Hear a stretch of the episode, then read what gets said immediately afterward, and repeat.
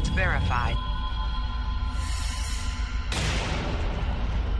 Priority 1 message from Starfleet coming in on secured channel.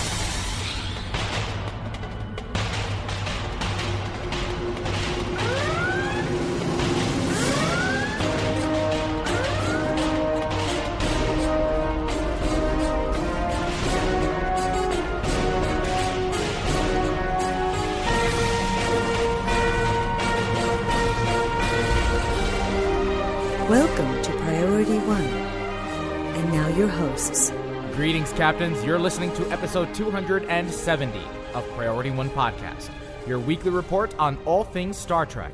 Available for download or streaming on Monday, May 16th at PriorityOnePodcast.com.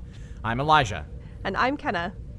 And as always, in the recording booth locked away is our audio engineer, Winters. Hiya, folks. So, Kenna, tell us what we got coming up this week.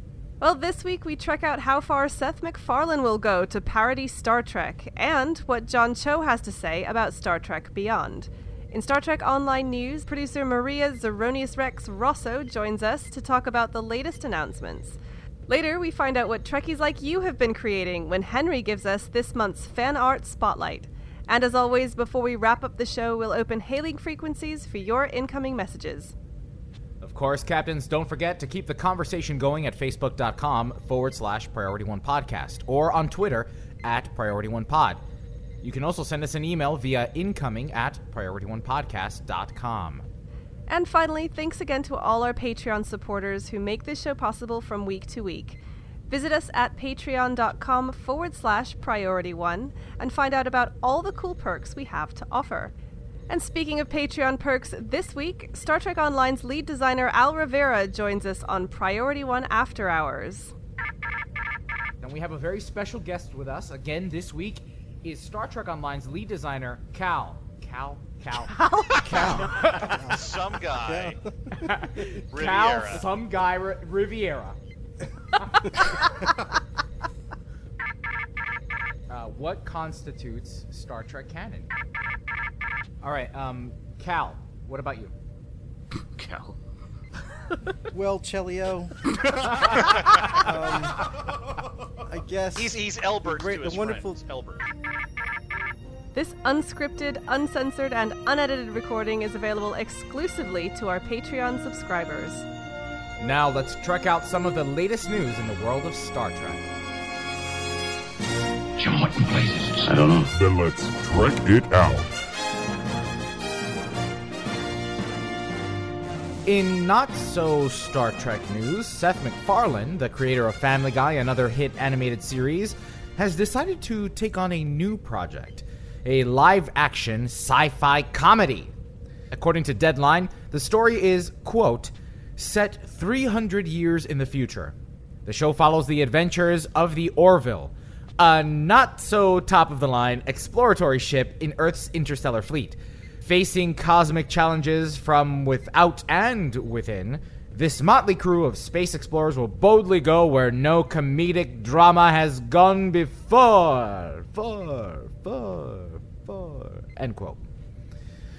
So I think this actually could be fun. It will definitely be very adult humor because Seth MacFarlane knows nothing else. But he is a true Trekkie and a fan of sci fi, so I'm sure that this is going to parody a lot of classic scenes and imagery that we know and love from, from Star Trek and other sci fi franchises. Uh, he also knows how to tug at nostalgia with his jokes. Whether it's pop culture or older humor, he just delivers it spot on. And unfortunately, with, with any possibility of a Galaxy Quest prequel or sequel now unlikely, I'm kind of glad that MacFarlane is, is trying to do his own thing. I'll tell you right now, though, the show's not going to be for everybody and not for all ages. So if you don't like the Family Guy humor or didn't enjoy Ted or A Million Ways to Die in the West, then you might, if not probably, won't like the show. I'm kind of looking forward to seeing what he does with it. I'm not a huge fan. Like I, I think Family Guy is funny, and I think Ted was funny, but I wouldn't go. It wouldn't be my first choice of things to watch. But uh, uh, we've been needing something like this, to be fair, for a while. The description of it reminds me of the description of Red Dwarf. Uh, forgive me, I've never actually seen Red Dwarf, but a lot of people, there's a massive following for Red Dwarf. So it's kind of comedic, space, but not like all the slick and we're the best at everything kind of thing that Star Trek has going for it. So I think it could work. I think so too, and I think it's in good hands. I think that Seth MacFarlane is creative. He's talented. Uh, he knows how to keep a show on the air. You know, he has a lot of resources. He knows the source material really well, right? He knows Star Trek. He knows Star Wars. I think that I think that this. I don't think this will be bad. I just think it's not going to be for everyone. No, I think you're probably right about that. D- uh, do you know when it's going to come out? Do we know anything about that? 2017. Okay, next year sometime. That'll be nice. It'll run. It'll run right alongside the uh, the Star Trek series. Right, right. Could be interesting. Well, in what seems to be more attempts to try and fix the nightmare that was the Star Trek Beyond trailer, John Cho did an interview with the magazine Famous Monsters of Filmland. Now, he describes the story and the script of Star Trek Beyond as being, quote, very much like the best of the original series. Justin Lin cared about the mythology, he cared about moving the characters forward, end quote. But with Simon Pegg having written it, will the film be more of a comedy than anything else? Not according to Cho. Quote, what you're going to get when you ask Simon Pegg to pen a script is a very human touch, and that can come out in comedy, but it doesn't necessarily have to. And there are some funny moments, but I think he and co writer Doug Jung were constantly looking for connections between the characters. It just felt like they were looking for human moments, end quote. And speaking of other Star Trek actors, What was the movie that that's like the funny one of the Star Trek movies? The funny one. Oh, I'm asking the wrong person. You don't even Shut watch up! Star Trek. Ah, Four. Never mind. Move on. Three? W- w- The third one. you see, no. It, wa- uh, was it the one with the whales? The whales. I love the funny one with the whales. Yeah, number four. Is that the fun? Is that one considered the funny one? I'm not know. sure. It's a good one. It's quite funny. The, and Spock does the Vulcan neck pinch on the on the punk in the bus. yeah. Yes. yes. yeah. And then, like, I mean, I guess that one's a decent one. That one's Yeah. a pretty decent one. it's, it's And one of was the best. It was the one. It was my favorite when I was a kid. It was the one that. It was the only one that I actually remembered the plot of. It's the only film that you've seen. Shut up! I have seen them all. Some were more memorable than others. I have a crappy memory, though. We've been over this. Well, speaking of other Star Trek actors, in June, Nichelle Nichols, the original Lieutenant Uhura, is set to be honored at the 42nd Annual Saturn Awards. According to Variety, she'll be receiving a Lifetime Achievement Award for her contributions to the Star Trek series, musical arts, and genre entertainment. She will also be recognized for her tireless support of NASA and space exploration. Now it's time to chat with Maria Rosso about the biggest announcement from Star Trek Online to date. Security clearance level 3 or above is required to access files.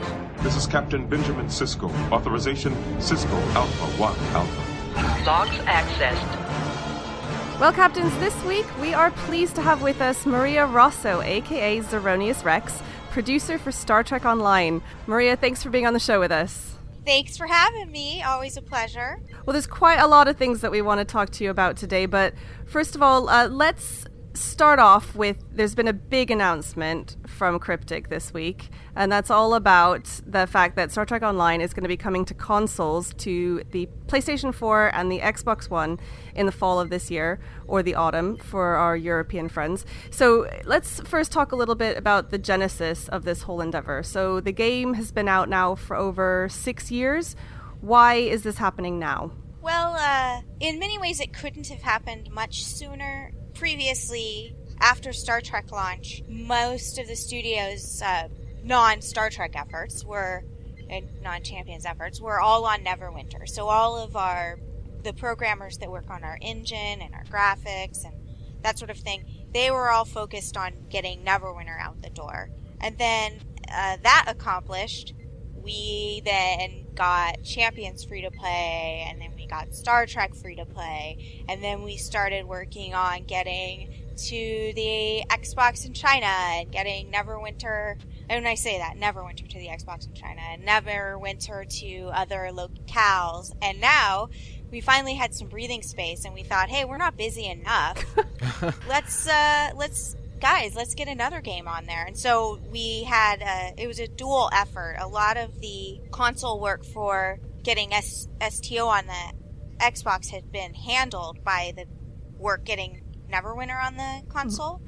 As far as programming, right? There's still a, a lot of things that had to be done, a lot of uh, UI changes, obviously, and uh, support for our new lighting tech. And then that let freed up our our engine guys to work on. Hey, well, you know, if we're doing Xbox, really, we should do PS4 too, because you know we're we're multi-platform. So they started working on that. Um, so really, if you ask our our core group of guys, the guys on the programmers, they will look at you a little cross.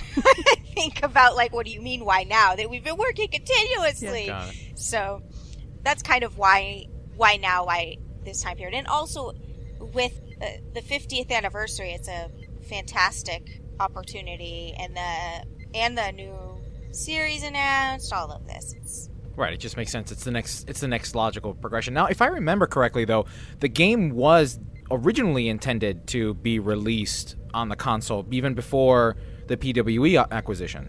No? not to my knowledge. Okay, okay. So when I started at Cryptic, it was before Champions was launched, but not long before. And I know way back when Champions was going to be a different IP that they had uh, some conversations with Microsoft, but I know of no plans to really do that with um, Star Trek. So, I and I, as far as I know, we had to acquire separate license from CBS to do console. Oh, wow. Okay. I could very well be mistaken because I don't handle that Right, side of things. So, how can or how will the expansion into console impact existing players?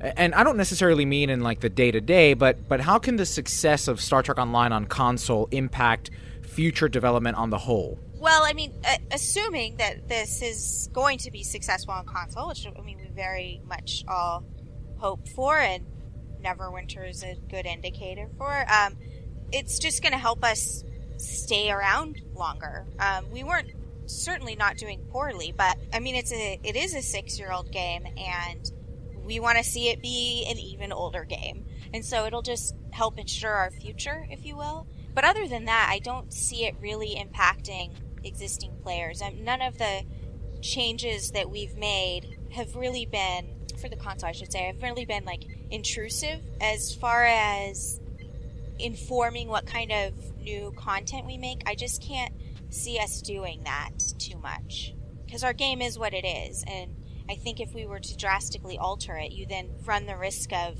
leaving behind the people who like it for what it is now. So we've been talking a lot about the consoles. Um, there have been a lot of players who wished that the Mac client would have come back and possibly been part of this sort of expansion into the other platforms.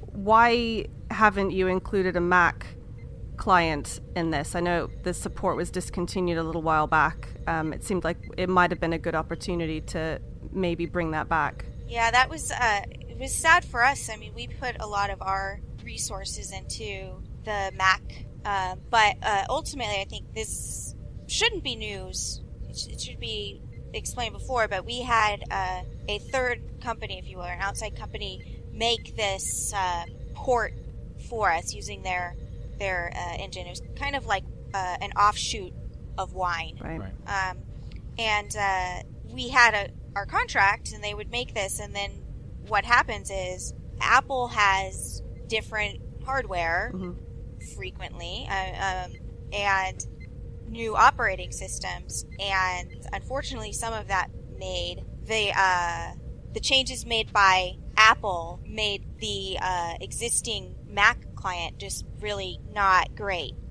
Uh, so that we'd have to have contracted them again, and I think ultimately the uh, the even at its best, the Mac client wasn't as stable as we'd have liked, and I believe it was something like one percent of of players on the Mac, Right. possibly less. So it's not that we want to leave anyone behind, but uh, that sort of that sort of effort to create a whole Mac client because there's a whole different. I mean, there's a whole lot of technical stuff I could try and get into. I'm not an expert on, but it has to do with the way that Macs do graphics. It's OpenGL versus DirectX and that sort of thing. And whereas the consoles, I mean, the X Xbox One uh, that runs Windows 10 essentially, and the uh, PlayStation hardware or so- and software is far more similar to PC than anything else. And so essentially, if you got somebody who knows how to program on Windows, they could work on the, the uh, Microsoft and Sony consoles pretty easily. That same cannot be said of them being able to do programming for uh, Mac, as far as graphics are concerned. Right. So it's a much more specialist kind of undertaking to, to get that client to be supported. Oh, definitely. It, it, it really is not. It, I realize, like, if I had not been part of the initial push on getting S- STO to the Mac in the first place, I would not know all of this about the technical differences. Because it does seem like, well, if you're doing this, how come you can't Yeah. do that? And it really is that it's like, it's not like apples and oranges so much as it is like apples and zucchini. So let's talk a little bit about some of the logistics. So it's already been established that the PC servers will be separate from the console. So if I'm on the PC, I cannot play with friends on the consoles, no matter which one it is. Correct? yeah, that's the current plan. I, I, I said this on on uh, Reddit, and I'll reiterate. That's the current plan. Right. Uh, we're not launching till the autumn, so there's time for plans to change. Um, Right, and and so and you mentioned that because uh, and not because, but I, I as you say that I think of you know the the way currently Xbox and PS4 work is that they they too are separate, right? I can't be on Right. Xbox and play on on the PlayStation, but I do remember several weeks back, maybe a few months ago, there was a um, uh, some gaming news reporting that Microsoft was ready to play nice with other companies like Sony to finally bridge that gap between the consoles and allow players to, to play with one another.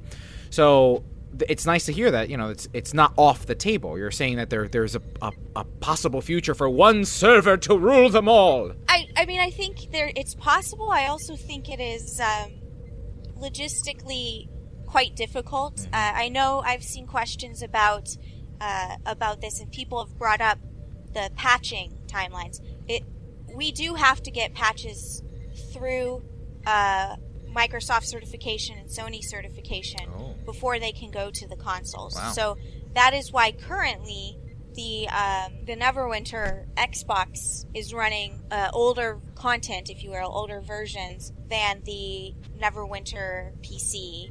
Uh, I don't know if that will ever change, but it does make it does make that difficult, right? Um, What's the time frame, Mike? If you don't mind my asking, like the t- on the, on the for. Neverwinter and, and PC. Yeah. I believe they're about one uh, module off, Okay. meaning about three months. Okay.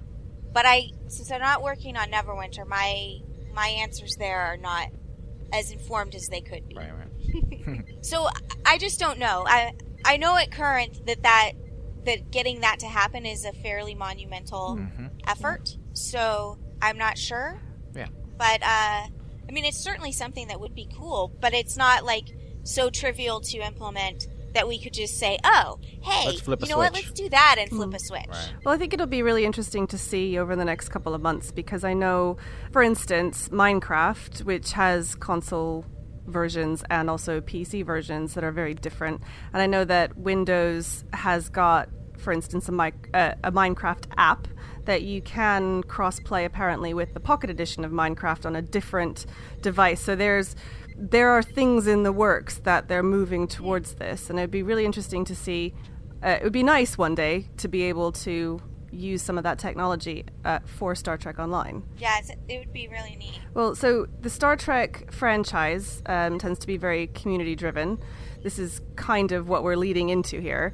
Uh, what plans do you have to help maybe bridge the gap between the PC and console gamers um, in terms of forums, contests, any other kind of interactions that will keep the community together? I am not really sure. Uh, generally, all that stuff is handled by the good folks at Perfect World. Um, Cryptic, we make the stuff and make it work in general, and anything that involves interaction with the people who play our products is is actually the purview of of Perfect World. Um, so sometimes you see us jumping in there and talking to people and uh, I'm sure sometimes Morrigan would love to throw her hands up and say, "You guys," but um, yeah, that. So I can't even guess what they'll be doing. Well, in terms of content, uh, we kind of touched this touched on this a little bit ago, but will we should we expect that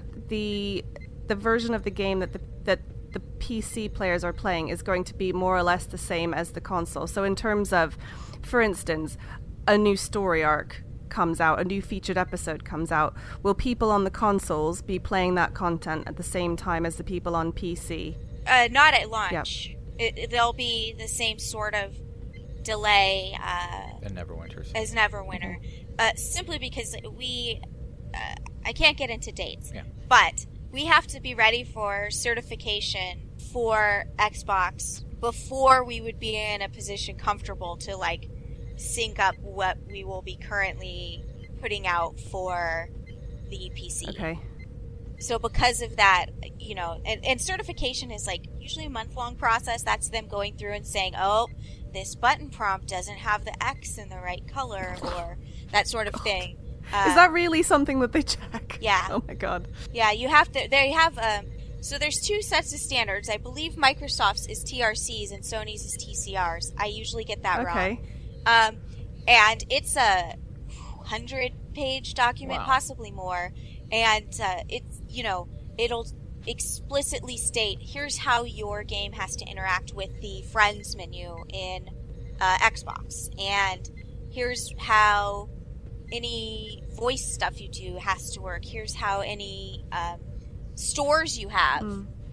would work, and and even uh, when someone pushes that big green X button on the controller, what happens then? And there's very specific rules about these things. Um, I think actually Neverwinter kind of helped Microsoft with that a little as far as the MMO space Mhm. because um, it was fairly new, right? Uh, Yeah. Generally speaking, you push that big green button, it has to pause the game, which uh, it doesn't tend to work so well in an MMO. Yeah. Right.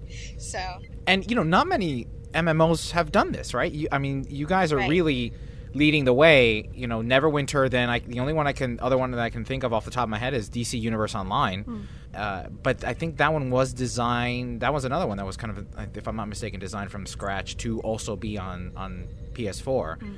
But I mean, Star Trek Online is really the third MMO that I can think of that that is now moving into the the console space like this. An established Right. MMO, right? An established Yeah. MMO, not not something new that's coming up, but um, that's got to be monumental, you know? yeah, I was looking online earlier and it said that there were three. Okay.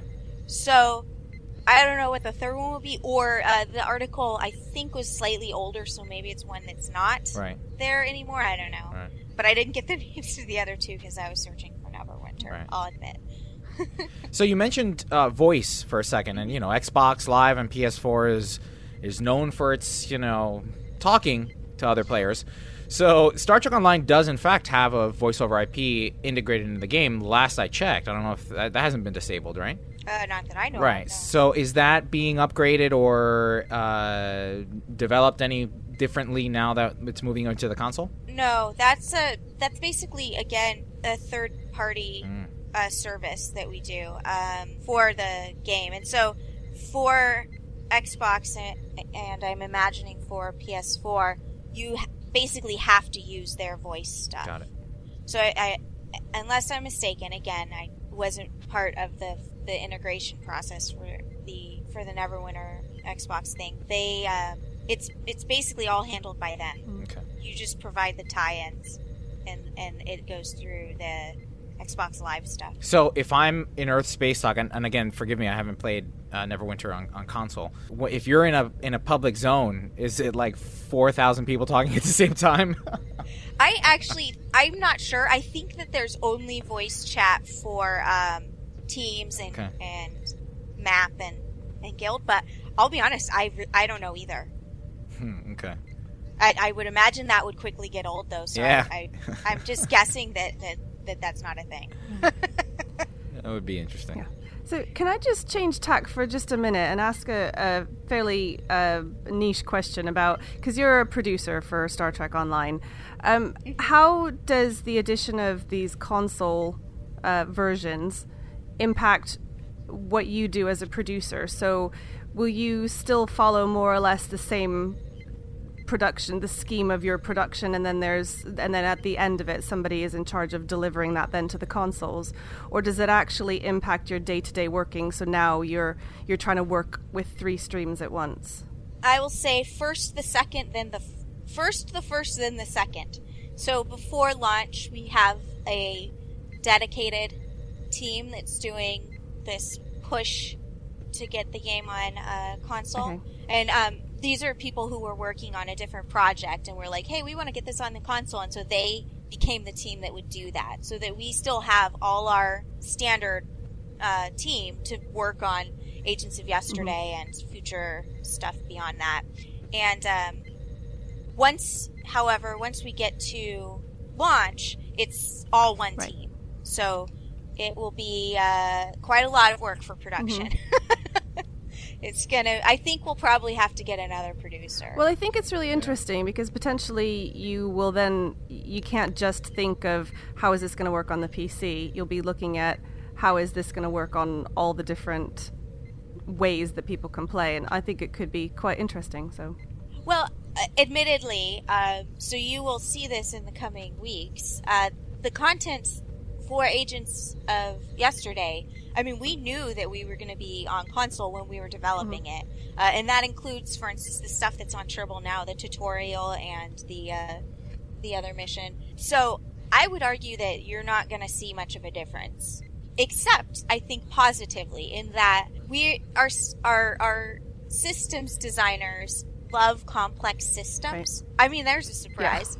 and so, uh, some of this actually, like the fact that we wanted to do console, gave us the opportunity to say, okay, well, now we really have to do a skill revamp.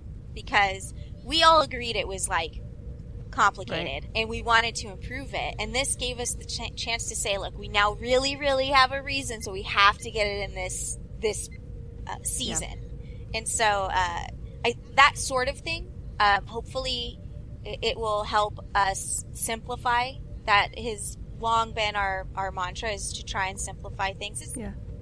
varying degrees of success, obviously. But um, so that and it it definitely should help with performance as far as on the uh, game client side of things. So we are definitely seeing performance in, in lighting, and um, I the UI has been I believe the back end has changed quite a lot, uh, which would help everyone regardless of platform. The front end of the UI, what it looks like, that's still separate per uh, SKU, as we say, per per platform. So it'll look slightly different, but all the the buttons and things that you click and what you can see on the screen is going to look different between the PC and the console. Oh, uh, yeah. I mean, yeah. You, you, you, yeah. You can't have thirty powers. No. Right, right. and, but will will so for instance, I know um, our science advisor, Dr. Robert Hurt, likes to play with his with his controller. Actually, he doesn't play with the, the mouse and keyboard. Can I import or use the UI that's on the console for on the PC? I'll be honest. I don't know. I, I feel like I should know. I, I think, I think yes, but I could be wrong. At the very least, uh, the keybinds will be better. Okay, yeah. but I'm not sure. I don't know how difficult or tri- or uh, trivial that is. I I think that is possible. Uh, will a lot of this stuff, uh, the boss has far more information on uh, because Salami Inferno, Steve Ricossa, he is the executive producer for both this and the console, um, and unfortunately, he's in Germany, or I would ask him. So- Just just so you know, right now, Star Trek Online is currently trending on Facebook. yeah. I just made a Awesome. tw- I just made a tweet about it. Um, That's I saw s- I saw Star Trek Online is the first thing on my trending list. Nice. Yeah, I'm not on Facebook, or I would do something like leap excitedly on my wall, or however it works. Well, this is really big news, though. You know, not just for people who already play Star Trek Online, but uh, from the community in general. I think it's a very good move for people who maybe don't already play games on the PC because it can be a bit niche and you have to have pretty decent equipment to be able to run games on the PC, and it's much more accessible, I think, to have consoles, especially if you're uh, someone like me who uses a console not only for gaming, but as a as a media center, as a as an as an entertainment center, or well, we were talking last week about cutting the cable and going off broadcast television, which I've done, and I do that because I have a console. But then it also allows me access to other things, and there are a lot of people like me that would then have access to Star Trek Online who may not have before. Yeah, I well, I got rid of cable like 12 years ago or something like that uh, at the time because of the money. And then I just really it turns out really hate commercials. Like not not like I dislike them, but they make me angry. And I just get like almost violent, and that's no good. Nobody wants that. Yeah. Right? So so I actually my my uh my Blu-ray player, I have an actual Blu-ray player. It's smart, if you will, and can go on the internet, and actually so can my TV. So, I do have a 360 that I was using as media stuff, but I'll be honest, the, that's collecting dust in my room right now because PC Master Race for me. Oh, right. for the time being. For the time being. but you know, going forward, it's uh, the cost of a console is actually relatively cheap if you already have older TV. For instance, I don't have a smart TV. I have a very very dumb TV, but I like it. um, but it's great because I can buy new I can buy a new console for a lot less than I can buy a TV for, and and get all my content upgraded. So Yes, and and a console is definitely so much cheaper than a gaming PC. Yeah. I think even buying a TV and a console is cheaper than buying a gaming machine. Yeah. That's my gue- that's my guess. I haven't. I actually won my smart TV in uh, our first company Christmas party. you won a TV? I know. That's And I- amazing. I, I, I, almost just. I'm not going to say what I was going to say. I was excited. I was Oh, excited. that's incredible. So a lot of people are asking questions about how subscriptions going to work, downloadable content. What can you tell us about that, if anything? Well, uh, the most of that I could say, like, I don't know for sure. Those are decisions definitely made above my pay grade, uh, generally by the directors. Uh, as far as I know, the current the current plan, as of uh, well, I'm going to say late April. Uh, I realize it's May now, but as of late April, was to do the model that uh, Neverwinter has because we already have that tech in place. So we wouldn't have to come up with anything new for Star Trek to do this. And so the way it currently works for uh, Neverwinter is that it does require an Xbox Live Gold account to play it, and it is completely separate from the PC entirely, like different accounts, different all that stuff. So that's all I know. Basically, I was talking with one of the Neverwinter producers earlier to make sure I had that right. And that is about the extent of my knowledge. And just to clarify, that Xbox Live Gold, that's your I don't know what it is around here. It's it's about five pounds. It's the it's the paid monthly subscription to the Xbox Right, Live yeah, I don't know. It used to be 15. I'm not sure if it still is. 15 US, I should say. But I, I got rid of mine because I stopped. I don't know. I stopped using Xbox Yeah. Live, really, is what happened. I play mostly single player games on my console. So, So one of our listeners, Jaxie on Twitter, has asked, "Will players be able to transfer their PC characters to consoles?" nope. Because they're going to be on separate servers. hmm Um, Yeah. And along the same lines with that, i- i- if you've bought DLC through the PC, will you have access to any of that on the consoles or potentially any kind of benefit or discount or something like that? I am not sure Okay. for that one. I can't, I just, I don't know. I know one of the questions that come that seems to be coming up a lot is will there be any kind of benefit for people who are already lifetime subscribers? Yeah, that I don't know. I don't know that uh, Neverwinter. I don't think has an analog to Mm. that. I can't honestly can't remember, Mm-hmm. which is horrible. But um, it's been a long week. I'm going to tell you that right now. But I can't uh, imagine why. well, this morning we had our company meeting, the whole company, and I, since the boss man is out, had to give the presentation for S- for Star Trek Wow. uh, for the first time, and I actually had a lot of fun. But preparing for it, right, yeah. Oh man. um, I had to learn some PowerPoint animation stuff, and anyway, so I don't did remember you make if did you make a has. did you make a slide like jump in, like squiggly into the frame? I put an upvote Nice. from Reddit going up. Oh, nice. Oh, An arrow. nice. Yeah, I felt really clever. and I laughed and like let everyone know it because that's me, unfortunately.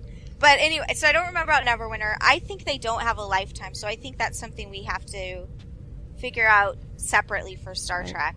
I, I just have no clue though. Okay. So the trailer exclaims, "We are Starfleet," and there is conspicuously no mention of KDF or Romulans. Will there be more than one faction available to console players? Oh yeah, I mean it's gonna be the same game. Uh, we are Starfleet. It was just you know That's marketing. mar- it's a marketing marketing video. thing.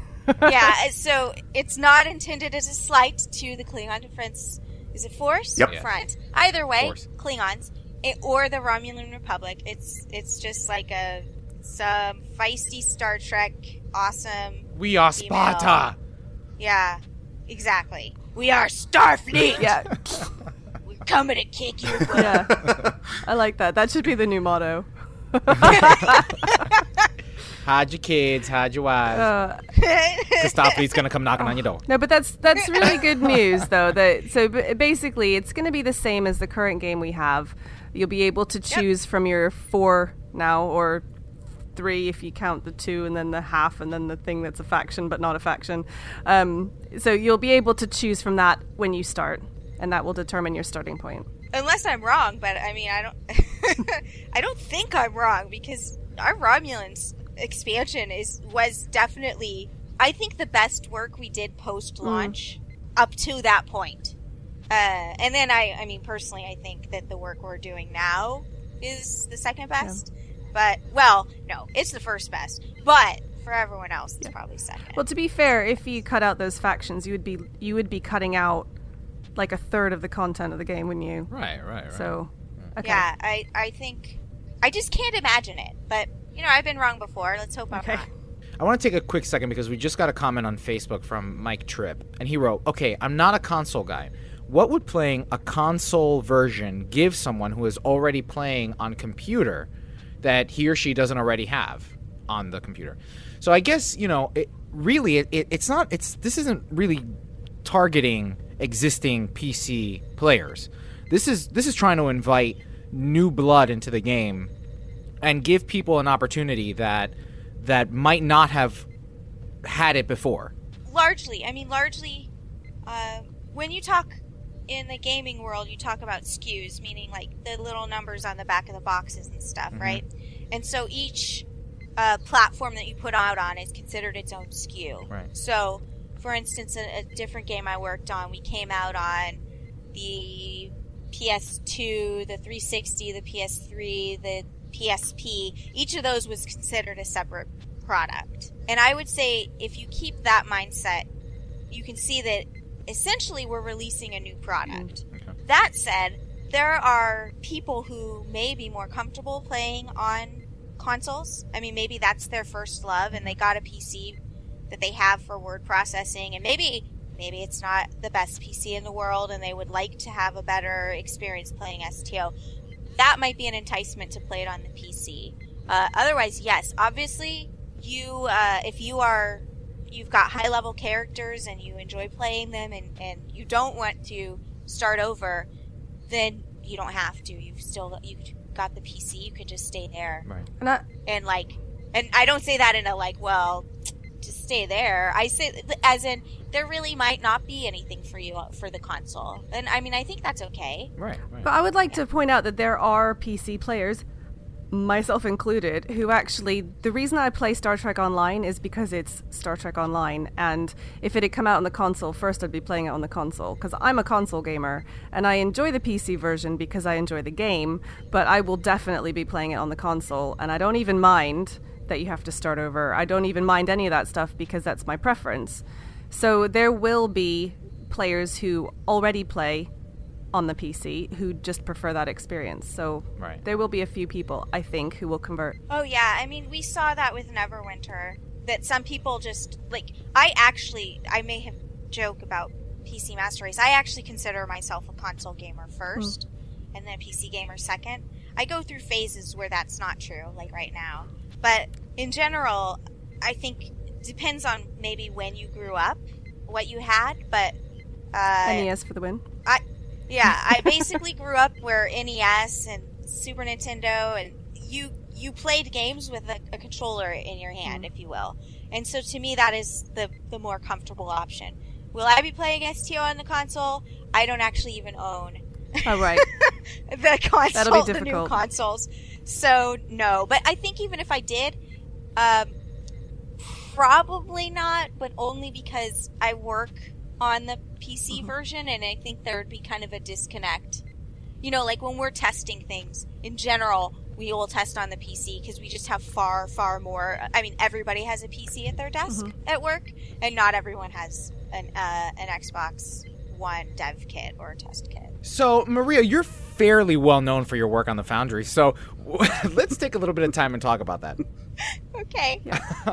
Oh, okay, well, the big question is okay, well, here's the deal. The announcement post for the, the launch on the console specifically refers to the fact that there is over 100,000 player generated missions in Star Trek Online. But uh, we know that Neverwinter hasn't got the Foundry capability on consoles. So is that going to change with Star Trek Online?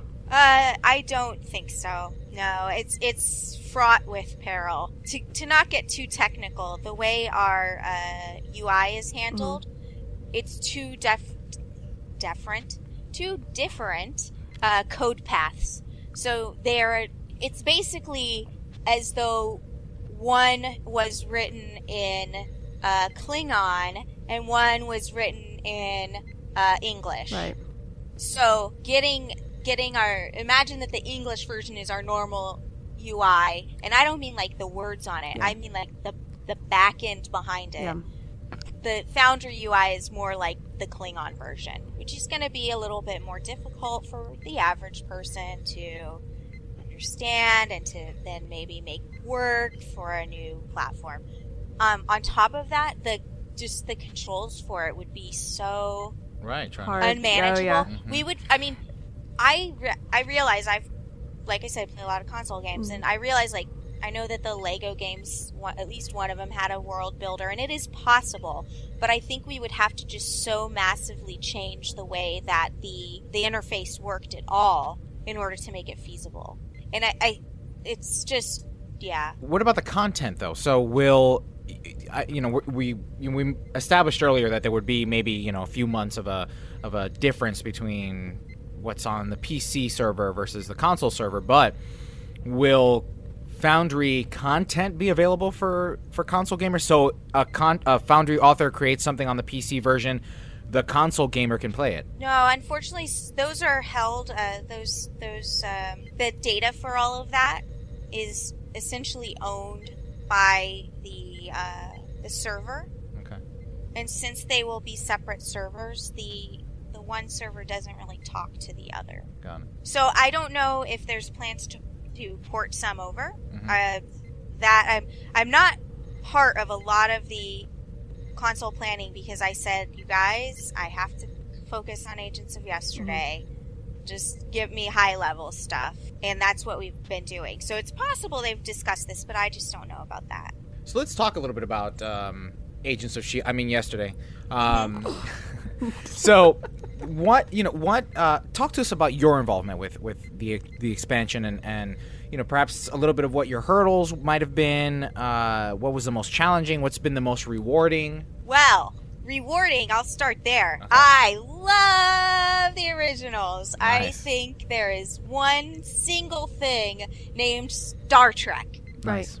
No superlative. Right. And it's those shows. So I was super, super stoked about it. Um, and this was actually the first, really the first part of our project that I was in all the discussions for from the from day one. So all of the story discussions, I was there, and all of the pre-planning and the the impassioned uh, debates about what we should feature in which episodes we want to touch on and that kind of thing and that I just that was the best.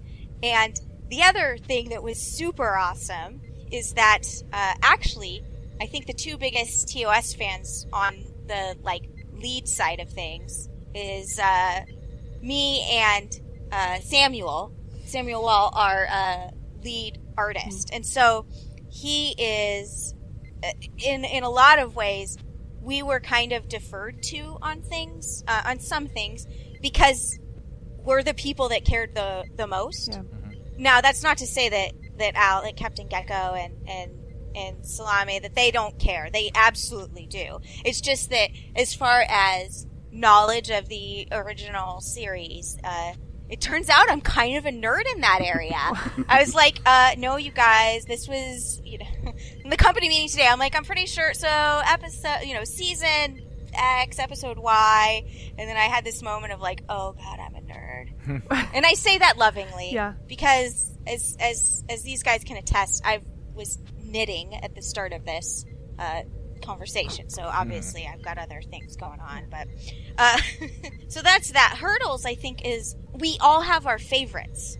So, uh, I don't want to really talk specifics about what we hit, touched on and what we left out. Uh, you bring me back and I will tell more about those after, after everything is known. Yeah. Okay. But I don't want to give spoilers, but we each had our, our, like, no, we have to have this. We have to have this. And, and, I mean, each of us lost at least one of those arguments. Oh. Um, and and of course that's going to happen. Yeah, of course it right? is, Uh, we only have so much time Yeah. for one thing, and and then you know you you want to do justice. Uh, we all felt really strongly about really trying to stay with the the original series look and feel and uh, theme, and s- so you have to come up with a story that you can still tell within that realm.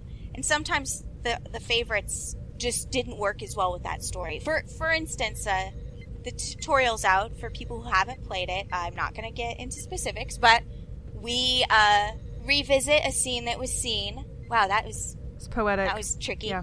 Revisit we re- revisit a planet that was hitherto displayed on the show, and that we knew we wanted to do from the start. That we wanted to start you out on a place you'd seen before, but it would be different somehow. Yeah. Um, I really wanted that episode to be um, the one uh, with the preservers Right. from the originals. I, I'm blanking on the name right now. Or I wanted it to be For the World is Hollow and I've Touched the Sky. Because the first one, it just made sense to me. If we're starting with the preservers and like, hello, that is like amazing.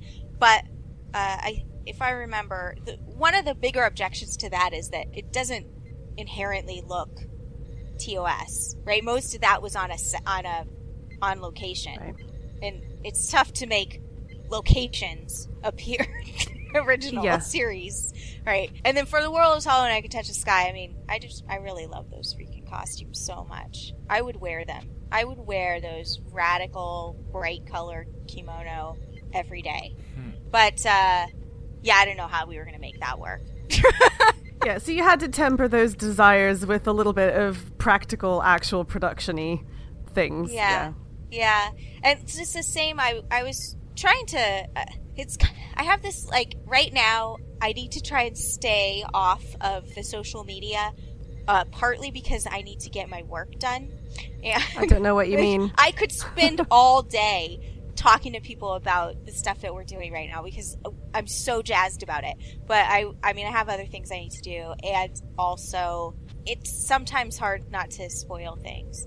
Like, I don't know how I managed to not leak, even accidentally, what we were doing because this was like, oh my gosh, you guys, I'm just like jumping up and down.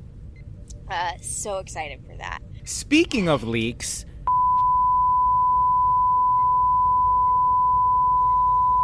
all right, Mario. Now we're gonna ask you a few community. Well, we're gonna ask you one very important community question, and this Yeah. one comes from Charles Halpenny, and he wants to know first: Have you seen Captain America: Civil War? Uh, no.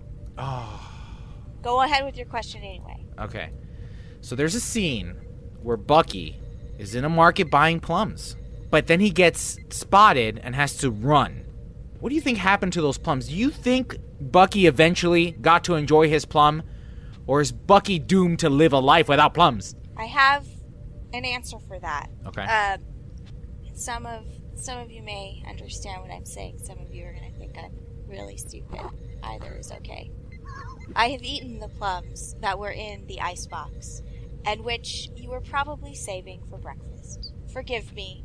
They were delicious, so sweet and so cold. I have no idea. I have no idea what that was about. It's a poem by William Carlos Williams. Ah. This is just to say.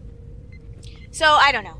I right. I'd like to think that he probably eventually enjoyed a plum, but not those plums. Yeah. Those plums were probably sacrificed. I imagine he threw them like grenades because plum juice is kind of acidic, and so he probably aimed for their eyes. You know, like ah, the eyes. It's acidic. What is Yum this? juice. Is this a plum? Did he just hit me with a plum? Yeah, that's my guess. he was picking out the I- absolute ripest ones for maximum effectiveness. yeah, Yeah. exactly. So Maria, is there anything that we haven't discussed from the announcements that you are just dying to talk to us about and and and share in that excitement with the community? Yeah, I think what we haven't discussed so much is just how much love and work was put into all the stuff that we're doing right now. And I have to say, I think that my team really, really has just pulled out all the stops. Um, I, I think it'll be evidenced when everybody sees all the, the, the stuff we're putting out there, but it's awesome. It's some of the best stuff ever. And, oh, that's going to come back to me. Damn it. That's okay. I'm standing by that. Anyway, I continue. Um, Don't forget the players love it. I look. It's 17 times better than anything else we've done. 17 times. But uh, I seriously, I think it is really phenomenal, and you'll want to, you know, stay tuned to other announcements coming out for us, uh, from us, I should say, about uh, Agents of Yesterday, which um, I think they're. Yeah, I, I hope people will be excited.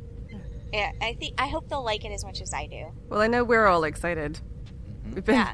Now, I have some questions for you guys. Is that cool? Is this the time where I get to interview you? Oh, Um, Yeah, I this is becoming No, a I- I'm tradition, sorry. but- no, this is I can't. I I I refuse. My agent did not tell me that that was going Did to happen. uh, did you submit the questions beforehand? did did you? yeah, did you not get it? I put them on file in a, All in a right, right, planning office downtown.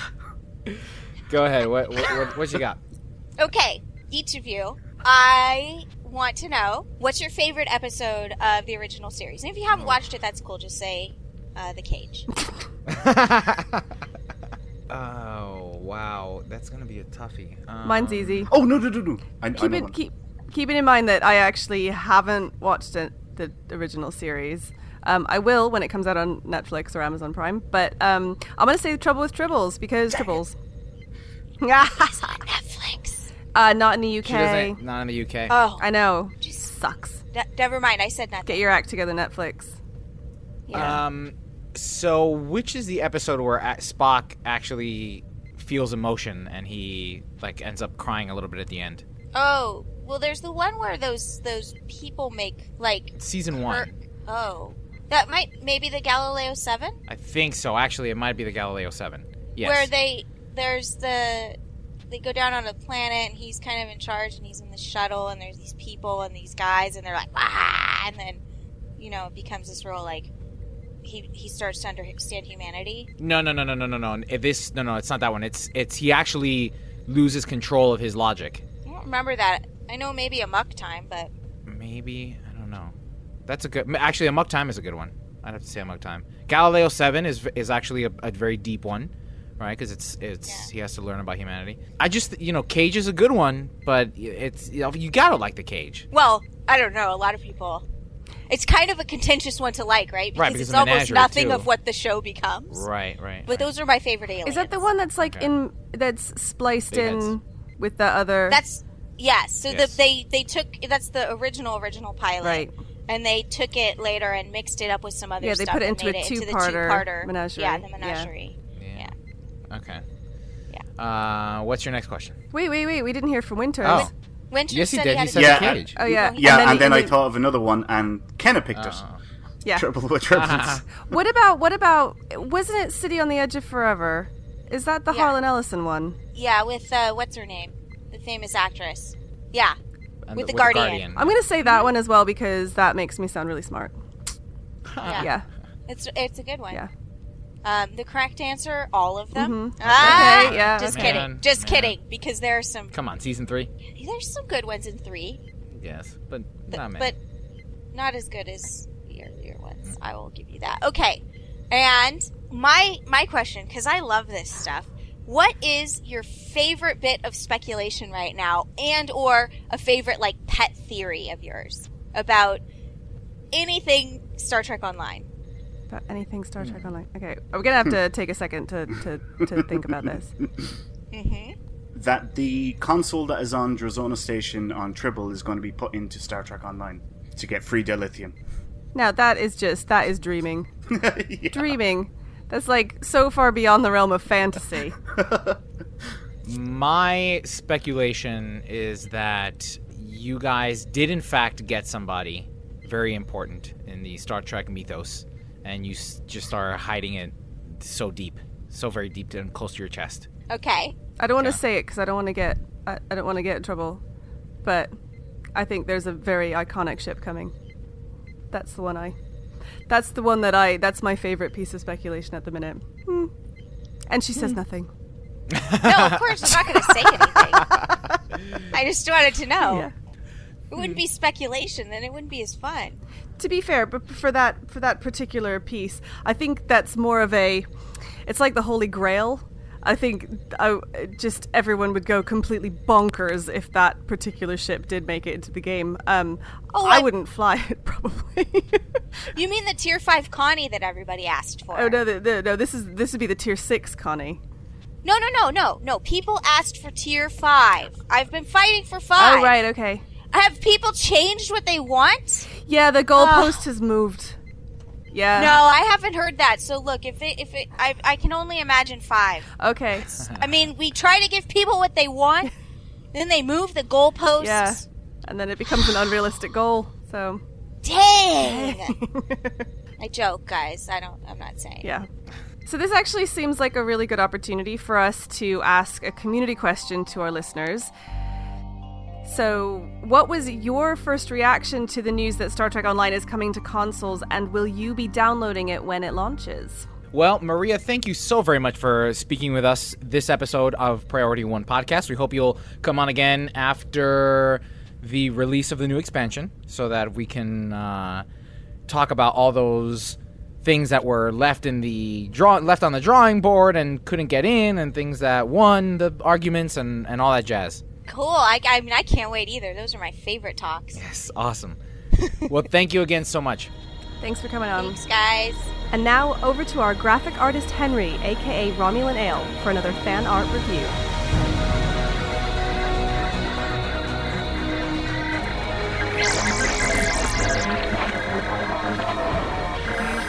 Hello, Captains. This is Henry, aka Romulan Ale, with this month's Star Trek fan art review. Each month, I scour the web looking for something unique and different from the Star Trek fan artist community to share with you. This month, I found a great Tumblr page by Annabelle Doyle with a fantastic collection of Star Trek sketches and cartoons.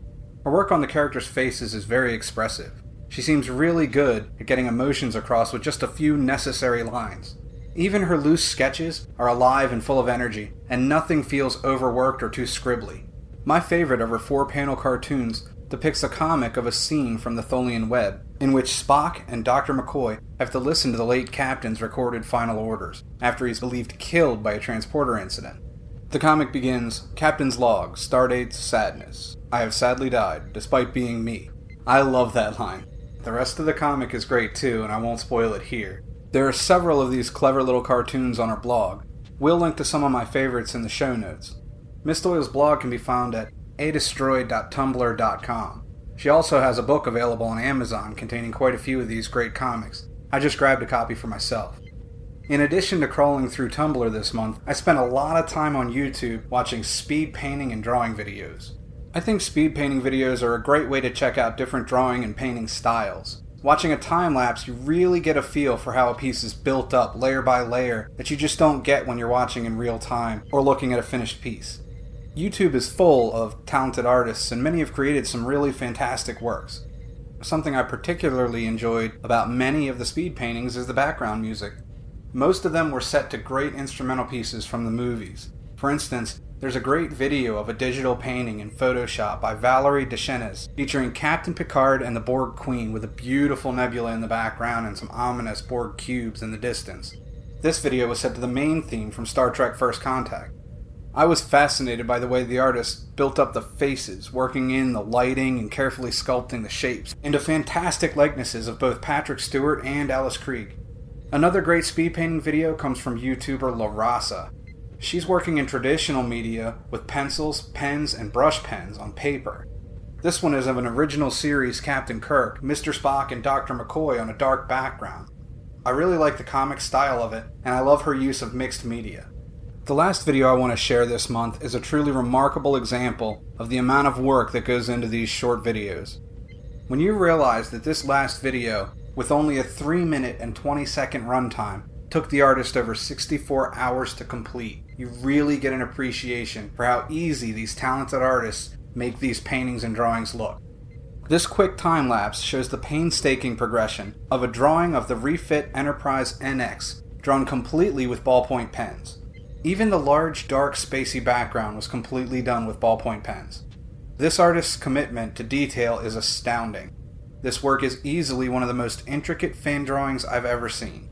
This beautiful ship was first shown in the 2011 Ships of the Line calendar. Unfortunately, we never got to see the NX refit on screen, and this speed drawing really, really makes me wish we'd have had that fifth season of Star Trek Enterprise. I'll link to these and a few others in the show notes. See you next month, Captains. Message coming in, sir. Hailing frequencies. Open. See, we are getting to know each other. Well, Captains, this is the part of the show where we open hailing frequencies for your incoming messages. Just a reminder of what last week's question was Is the new Star Trek series enough for you to subscribe to CBS All Access? If not, what could they offer you that would sweeten the deal? Small Yoda posted on PriorityOnePodcast.com. While I am relieved that the new Star Trek series is supposed to take place in the Prime Universe, the show itself won't be enough to get me to subscribe to All Access. Well, that is basically what we were saying last week, isn't it? Yeah. Yeah. Yep. Needs a bit more, a bit more meat. Curious to see what are. Right, right. Uh, so Gavin Runeblade also posted on CBS All Access. I am disappointed in how it's set up and what it offers, but I want to see the new show, so I'm getting it. Hashtag well played CBS. I think a lot of people are probably on the same boat there. I, right, right. Yeah. I don't know that I would say well played CBS, but more like you win this one, you know, or something like that. Matt posted, I was going to, but Elijah might have talked me out of it. Uh oh. I hope nobody at CBS is listening to this podcast and going, don't ever do anything with Priority One. I mean, I, I well, I think it should be if somebody at CBS happens to be listening to this episode. Um, I just, you know, I really think that, that CBS All Access needs some love, right? It can't just be Star Trek. There needs to be something for everybody. Um, Listen to you I trying to think- trying to backpedal. no, I, but no, because that's what I said. I, I'm not saying anything different. I'm Yeah. just saying, you know, I think it's it's it would behoove them to add more content. Fair enough. Well, for a second community question this week, it was from our interview with Al Rivera. What characters from the original series do you hope will turn up in Star Trek Online's new expansion? Tyler Maxwell replied to the forum post for this episode Okay, now I have to say it. Where's Sulu? And don't say on Earth Spacedock, that's just one of his many great great grandsons. I'm talking about Hikaru Sulu, the scientist, the helmsman, one day captain in his own right, that lovable D'Artagnan emulating swashbuckler. That's a really good point. I, you know, I really wish that um, that he would have made an appearance here. But my guess is that, like some of the other voices, uh, super expensive. Right? These actors are just not cheap. Not cheap. Not cheap. I don't know though, because we've got more announcements coming, so I wouldn't write it off yet. No, that's true. That's Mm. true. Sean Newboy posted on PriorityOnePodcast.com. Wonderful show, everyone. With regard to the second community question, Uhura as a temporal intelligence agent. Which- oh, that'd be sweet. It would be so cool. It's difficult though would be because awesome, actually. it would be tricky though because it, if they got Nichelle Nichols, She doesn't sound. it- she doesn't sound the way she. Exactly. They sound different now. So, I don't know. We'll see. And finally, ICN 1982 replied to the blog post for this episode. I wouldn't mind seeing Archer, as in a way he could be considered the first temporal agent. Well, now we have the announcement that Daniels is is involved. So I guess. Well, would would Archer? Yeah, I guess so, right? Because he did go into the future and back and forth. So he's the first. Yeah, okay, I see. I see what he's saying. Yeah. I see what I see in. I see what you're what you're cooking there, I see in. That makes sense. I see in what you're saying. I, Yo, that was a good Yeah, one. thanks. That was that was well done. Thank you. Um, you know what though? I bet he's super expensive too because di- doesn't he? Doesn't he hold a? Oh no, that's David Hasselhoff. But he has to be close second. David to- Hasselhoff in STO confirmed. Yeah. but but um, Archer, played by uh, Scott Bakula, he has to be like the next most television series actor, right? So David Hasselhoff has holds a a Guinness Book of World Records for for most TV appearances as an actor. I'm pretty sure Scott Bakula is like close. He's got to be up there. But no, I'm I'm not. Quantum. sure uh, what's the Quantum Leap theme? Um, you know, I've got the stupid HBO theme in my head instead. I want to say it's got lots of drums. Well, that wraps it up for episode 270 of Priority One Podcast. But before we go, here's a reminder of this week's community question. What was your first reaction to the news that Star Trek Online is coming to consoles? And will you be downloading it when it launches? Captains, you know that we love hearing from you, so leave us a comment on our website at PriorityOnePodcast.com, on our Facebook page, Facebook.com forward slash Priority One Podcast, or tweet us via at Priority One Pod. You can also be as cool as Chris Keene and leave us a voicemail via SpeakPipe. Just click on the widget on our homepage. Don't miss a thing from the world of Star Trek. Catch our episodes every Monday morning by pointing your favorite podcast app to feeds.priorityonepodcast.com. And if you are listening to us via iTunes, please leave us a review. More importantly, help spread the word about the show and invite your fellow Trekkies. It's your support that keeps us going. Hey, Captains, you can now find us on the Google Play Store, too. And don't forget to tune into Priority One Productions' Guard Frequency podcast at guardfrequency.com, covering the world of space sims, including Star Citizen, Elite Dangerous, Descent Underground, and many, many more. If you like this show, then listening to Guard Frequency can't be any worse. A very special thanks to Maria Rosso, producer for Star Trek Online, for joining us this week. Thanks to our graphic artists, Romulan Ale and Jason Smith. And if you enjoy our comics, the creator of our comic series, Jonathan Towery, can be commissioned at johntowery.com. Thanks to all our bloggers and their managing editor, Al. To our writer and social media manager, Jake Morgan.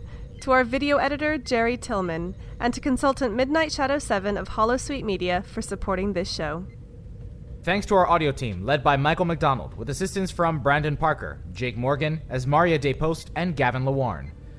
Thanks to the composer of our theme music, Chris Watts. Thanks to our syndication partners, Subspace Radio and Trek Radio. Most importantly, a big thanks to you, the Star Trek community, our listeners, because without your ongoing support, none of this would be possible. Enemy ship on sensors. Red alert. Shields up. Ready weapons. Engage. Transfer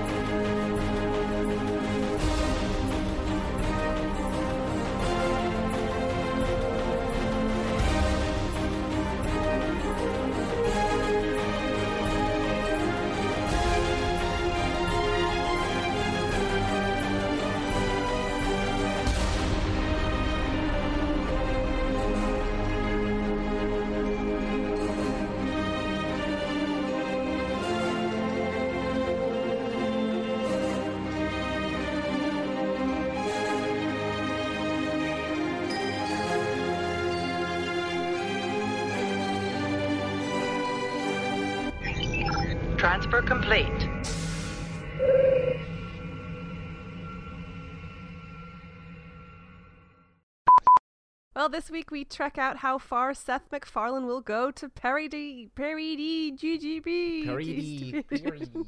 this week we trek out how far Seth MacFarlane will go. Okay, yeah. Later, we find out what Trekkies like you have been creating when Henry gives us this month's fan art. Uh, that I was doing well there. Fan art sport spotlight. Fart. Fart spotlight. Fart spotlight. Hmm. According to Variety, she'll be. You know what? This is short. This is short enough. Can you just take it from the top for our poor edi- uh, audio editor, whoever's going to do this one? Poor, Just take it from you totally July. said wait. idiot editor. no, I did not. hey, Winters. I did not say idiot. I was. I forgot. I don't know what I was gonna say. for for winters. oh, sorry.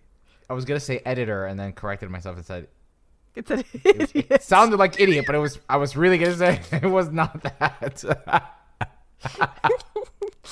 oh, that's a good one. Sorry, I'm so I'm so giddy of all this all the Star Trek Online stuff today. I'm sorry. Okay. All right, Matt posted. I was going to, but Elijah might have turned me out of it. Ooh, I don't know that I want to admit to that. Also, I hope CBS isn't listening. Also, he said talked me out of it. oh, talked me. What did I say? Turned me out of it. Turned me out of it. You know, I said it, and as I was saying it, I was like, that really doesn't make sense. It's because it's But not was- what it says. okay. I'm talking about Hikaru Sulu, the scientist, the helmsman, one day captain in his own right, that lovable D'Artagnan emulating swashbuckler. D'Artagnan. Yeah, what did I say? D'Artagnan. D'Artagnan. Well, now I have to. It's D'Artagnan, right? D'Artagnan? Yeah, it is D'Artagnan. D'Artagnan. D'Artagnan. D'Artagnan. D'Artagnan. Okay, I'll do that again.